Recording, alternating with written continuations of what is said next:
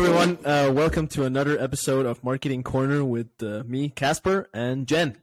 And today we will be talking about uh, bosses. We often get a lot of questions from the people we mentor or people we work with or whatever, people we hang out with. How do you how do you know if you are about to get a good boss? Um, and I think I'll uh, I'll kick it off, Jen have you uh, do you have any idea of how to select a boss? What are you, what are you looking for when you try to pick a boss? When pick uh, a boss doesn't really happen every day these days, but how what would you look for? Well, I think it's um I think this is a really interesting topic and it's been coming up more and more especially with kind of the great resignation that they're talking about. You know, people are looking for better hours, more flexible work situations, remote and things like that and and I think ultimately people are looking for a place where they're going to be empowered and supported uh, emotionally as well as, you know, financially and things like that. So I think in general, it's important to have a manager, a boss who um, trusts you. I think for me, the only times I have been unhappy in my roles is when I have not been trusted to do what I was hired to do. Um, and that lack of trust can take a lot of forms, such as micromanagement that's something that I hear a lot when I mentor people. They're they're being micromanaged and and you know everything they do is being watched constantly and questioned. Um, and I also think you know when you when you say I think we should be doing ABC and they say well we're going to do X Y Z um, and you're kind of always making a case for why you think you should be doing something. Mm. And I hmm. think this applies to everything, not just marketing. Um, if you're always having to make a case and and justify every decision, it's very exhausting. And um, you're not really going to make the progress I think that that you could usually make and perform. What do you think? I, th- I think uh, I think an interesting distinction you bring up here is also like marketing is also a field because marketing is a lot about creative freedom, right? Like if you come back to the core of what we do in marketing, well, we mm. invent creative ways to make people aware of that the companies here and we have good products that they can buy right uh, sometimes like so so marketing is very visible like it's very like we're out there we're out in we're in your face right where we're trying to get people's attention and sometimes because we do that we test a bunch of different things right and these things fail sometimes right if you can't take that into account and you have someone who micromanages that then typically you don't test as much and so that means you fail uh, fail less frequently but failing less frequently is not necessarily a good thing. So, so, so micromanagement is very high on my list of things to avoid. I think it's. I do want to say though, like it's it's a hard thing to spot though. So I think uh, one question, if I were to be interviewed for for a position where I had a boss, it would be like, how do we track tasks? Like, get into the whole idea of like how are you how do you respond to deadlines? I uh, I personally have a very um, a very loose approach to deadlines. And it's gonna sound wrong to some people, but but I think it's something uh, I took from my former boss at Templafy, Glenn because uh, in the beginning when I started, I was very like, oh, we have a deadline, we uh, rush, rush, rush, get the get it done. And of course, there are deadlines where it's like, okay, if we don't have this uh, ad ready for Super Bowl, we're gonna miss the window. Like, there's no debating here. Like, if we don't have the ad ready for Super Bowl, we're done. Uh, so, so, so sometimes, yes, you have deadlines that are very harsh, right? But my point is, typically, a lot of the other deadlines are something you set internally. Once you've set the deadline and you both looked into each other's eyes, I do a lot with the people I work with, the people below me and above me, that I say, hey, here's uh, I, we should can we have this done by this date? And we both look each other in the eye yes we can do that. Okay cool. Then it's set free like okay cool let's get there. Mm-hmm. uh, and let's get to that point. point and if we can get to that point then i don't care how we get there. And this comes back to your trust point. That's kind of where i wanted to get allude to.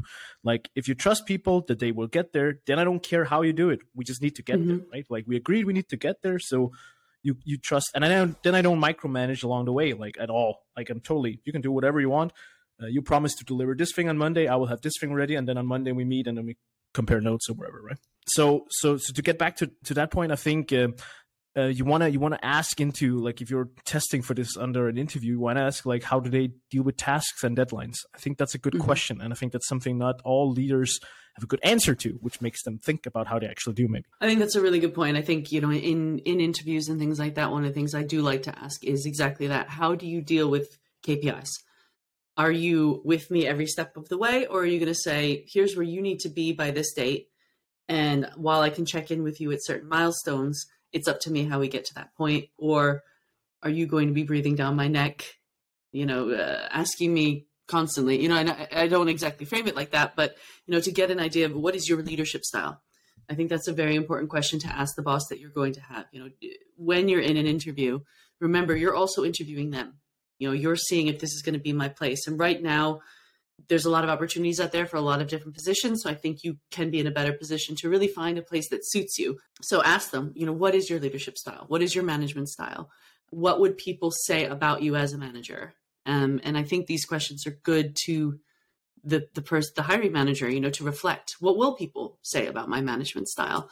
Um, yeah. and, and that will give you a good indication of of how much um, authority you're going to have and how much you'll actually be empowered as opposed to um, kind of micromanaged. Exactly. Like fundamentally, I think you need to find someone who just believes in other people. Find find a boss who believes that you are good at what you do, and you need the space to do what you're good at. Mm-hmm. Like uh, that that's what I'm looking for and that's what I who the people I want to work with and that doesn't change if that's the boss or anything different. So find people who believe that you are good, not just trying to fill some shoes, they're trying to give you the room to fill the shoes you the way you want to fill the shoes. If that makes mm-hmm. sense. That's the, mm-hmm. the best anecdote I could do. But it's more like it's uh, I think there's a lot of people who who strive and like they go for the job title. I I don't you shouldn't pick job titles, you should pick who you're working for, right? Or with mm-hmm. uh, I think that's the important part. One thing I want to catch on to, like you brought up, uh, is, is actually uh, one thing I would catch on if I were um, interviewing today is metrics. So, and, and, you brought up yourself. So, ask the question of like, uh, when do you think I am successful in the, the role mm-hmm. I'm applying for or mm-hmm. what we're working with here? When when do you see me as a success? And if they can't answer that clearly, then you actually have an indication that they don't know necessarily how to guide you and how to mm-hmm. lead you and I think that's a problem. And that's a good question to to use for the interview phase or for when you're generally like just uh, chatting with your boss. Like, hey, do you think I'm do you think I'm successful? Yes, you're good. Okay, how do I get better? Right? Like, mm-hmm. if they can't answer that, uh, then then you have a then you have a problem too. I think that's a really great point. Yeah. What does what does good look like? And one thing I also always ask is, what three things do you want me to accomplish in my first three months, four months, five months, whatever that might be? What would a good first six months look like? For the the person holding this post. And if they're not sure then that should raise some alarm bells. But at the same time if they're like well we want a new website and we want to uh, go viral and we want uh, to appear, appear in top tier media they also might have a very unrealistic view of what you should be doing and don't really understand maybe what is needed to get to those points. So i think asking those questions of what does success look like and how are you going to measure me my performance mm. is a is a really good thing to ask. I talked to a person not too long ago that that was talking to his CMO, and the CMO uh, when that person asked what's the what's the vision for marketing, and then that CMO couldn't answer that after having been in the role for like a year or something at least. Uh, I think that would be a danger sign too, and that's kind of that's kind of my point with this is that uh, you need someone. I I don't believe it's like not always crucial. You can have leaders who are not necessarily visionaries or super visionary. But in marketing, I think it's a little bit more important than it might be in some other fields. Um, so, so when somebody asks me what's the vision for United FinTech, well, I would be able to answer that very clearly, or like not maybe not the same sentence every single time. I can live with that, but you know, like be able to, to formulate and say like, this is where I think we're going, because uh, at the end of the day, your boss is your captain. Like it's the captain on the ship, and if he can't tell you what direction he's going in, mm, then then you're probably gonna find the road to be a little bit bumpy, right? Mm-hmm. Um, and I think that's something I've learned in my career that if I'm the people I'm reporting to, uh, reporting upwards, if they can't tell me where we're going, that's an issue. And doesn't I, I doesn't mean some sometimes you report to people who are not we, will get to this point maybe a bit. Uh, we're not marketing experts, right? So it's not like I don't expect you. Yeah, we're gonna introduce conversation ads on LinkedIn, and we're gonna do this like email blast.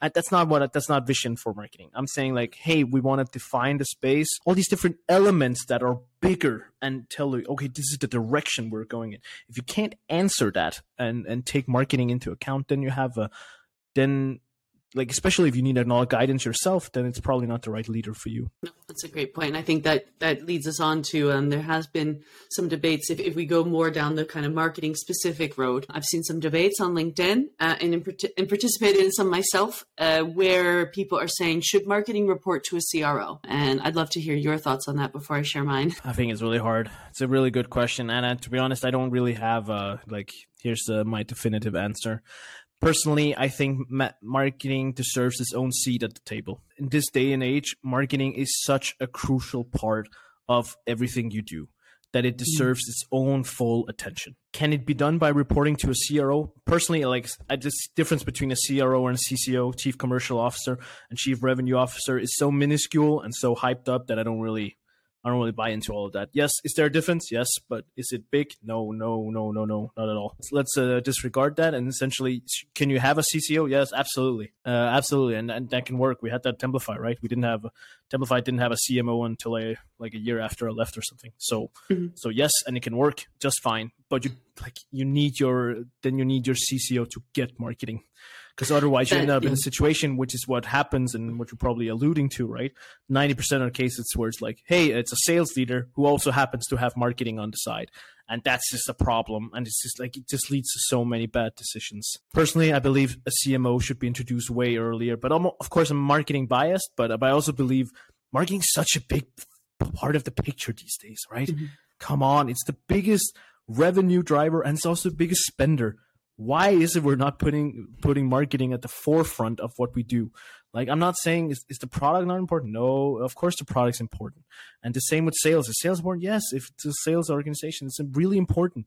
But so is marketing. I think the reason it's not and it hasn't been for a while is that the cmos of the past no hard feelings have not been good enough at expressing what they're worth to the company. Why they deserve the seat at the table and now it's up to us, the next generation, to prove that we deserve the seat at the table. I think it's a, yeah, and you bring up a really good point. And I personally, I don't care what the title is. They just have to understand marketing. I think that's the important thing. And you, you mentioned that. I don't care if you're a CRO. I don't care if you're a CMO. I've seen CROs who have a very heavy marketing background and that's wonderful. But I've also seen CROs that are very, very, you know, they're basically sales leaders who have been promoted.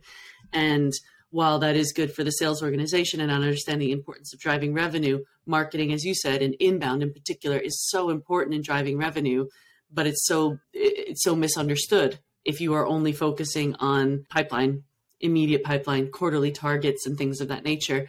Marketing is driving things. It's a it, it can be very long tail. It it can take a very long time to get things Slow done grind, as right? long as you're exactly and you're absolutely right. I think I think maybe CMOs in the past have fallen by the wayside because maybe there hasn't been this focus on revenue generation. And this is something we talk about in a lot of episodes that marketing should aim to generate revenue, but it can't just focus on low hanging fruit demand capture. You have to generate that demand, which we're going to talk about in another episode. But you know, marketing is so much more than conversions, demo mm. signups, um, yeah. free trial signups. There's so much more happening, and I think I completely agree with you that when you are coming up with a product, you need marketing to figure out the market. You need yeah. marketing to figure out marketing is not just distribution, marketing is also feedback. Marketing is also insights of the market.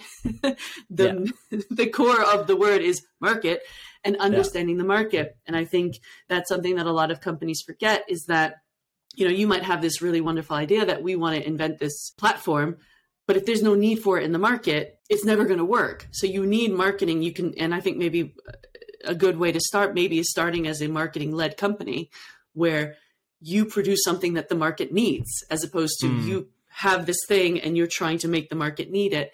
And then through marketing, you build the sales cycle, you build the product, you build everything out, and you can kind of transition as as you grow.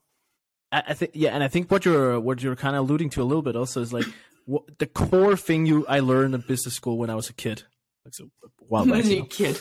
When I was a kid, you know, back then. is ten year old uh, Casper in business yeah, school. Yeah, it's the story of the four P's, right? Like you know the four P's: product, price, promotion, and place, right? Those mm-hmm. used to be the four P's. Yes, they've changed, and you can argue there's a five P and blah blah blah. I don't. That's not my point here. My point is they also include product, they also include price, and they also include placement. These days, marketing has been degraded to just being promotion. That's all we do apparently. But I I believe that if you put marketing at the point where it's like, okay, marketing is part of the whole pricing strategy, right? Like marketing helps set the mm-hmm. pricing. Marketing helps define where the product is going. Woo! Because who, like, yes, the sales talk to a lot of people. They talk one to one. That's crucial, valuable. Don't get me wrong. But who communicates with most people?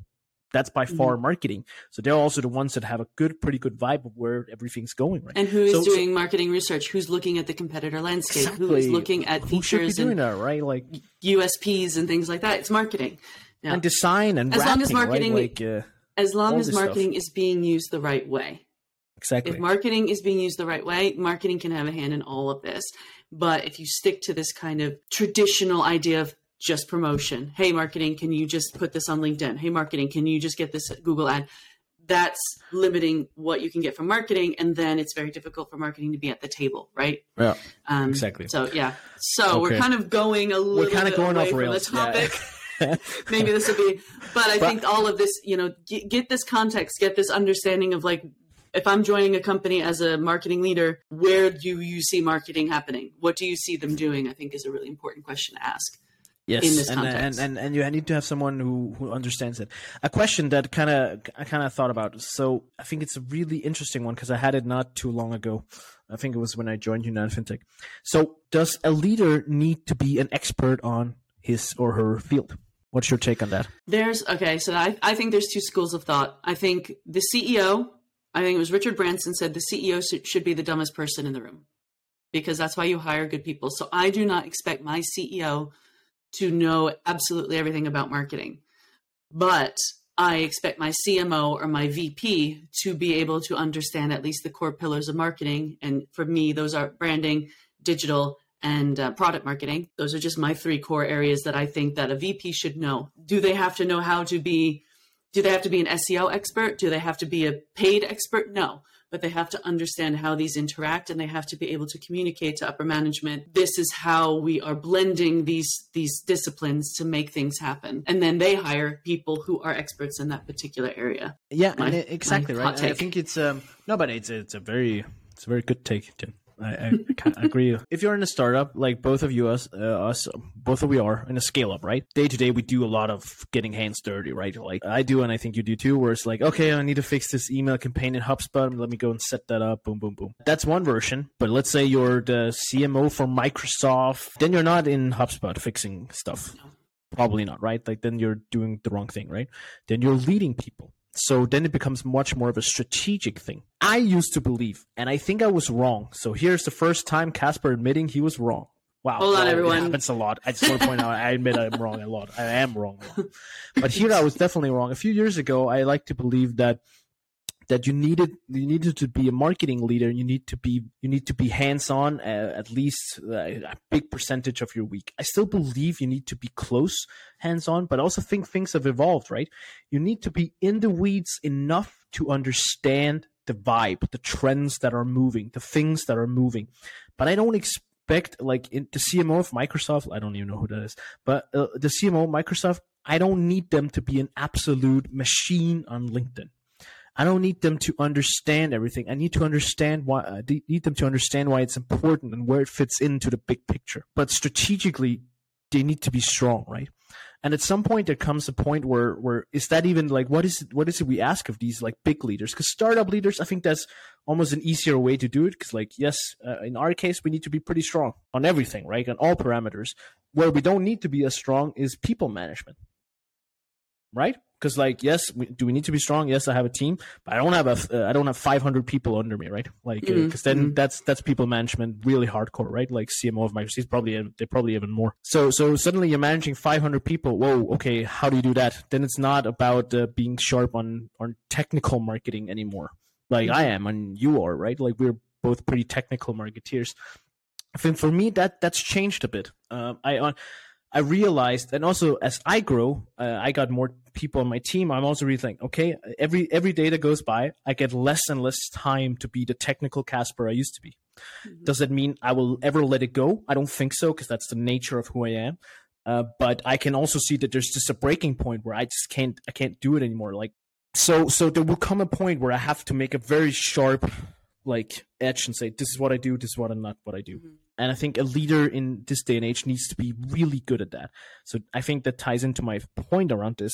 You need to pick a leader who's good at prioritization. And how do you how do you figure that out? I, I don't really have a good answer for that. Maybe you have, but but um, but find someone who understands the difference between what you should do and what you shouldn't do it's a big deal because it ties into this whole strategy vision thing. When you come with an idea, say, "Hey, we should do this," you need to have someone who can tell, who can look at you and say, "I don't think we should do that," mm-hmm. in, a, in a nice way, right? Yeah. Uh, but explain why, but understand why it's not what where you need to go. Because if if you have a leader who says yes to everything, it's a mess. You'll right? get nothing done. yeah. yeah, I think for me, yeah, that brings up a really good point because for me, when I became a director, it was obviously it was something I had really wanted, but it was quite a wake up call because I went from digital marketing manager where I put my headphones on, I shoot some ads out, I look at my ads, I look at my platforms, and I'm just listening to music, doing my thing, beep boop, beep boop, beep boop, boop, doing my ads, job done, job done, job done, 5.30, 5 o'clock, whatever. Thank you very Boom. much. As soon as I became director, that completely yeah. stopped. I was not in Facebook manager or, you know, ads manager. I was not in the Google platform. I was not there. I was doing sick days. I was sitting in on strategy meetings. I yes. was on onboarding and I was in, um, you know, go to market strategies. And I like that strategic side. So I think there comes a time where you go from tactical to strategic. And yes, it depends on the size of the company. And you and I are very technical marketers. We have been one person armies. You know, we have been this, this, this, you know, the small team where you do everything.